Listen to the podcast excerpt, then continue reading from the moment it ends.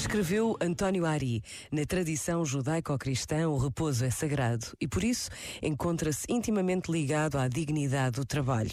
Um dos grandes males do nosso tempo talvez seja, precisamente, ter esquecido o descanso, substituindo-o por lazer e criando o paradoxo segundo o qual só é possível descansar à custa do trabalho de outros.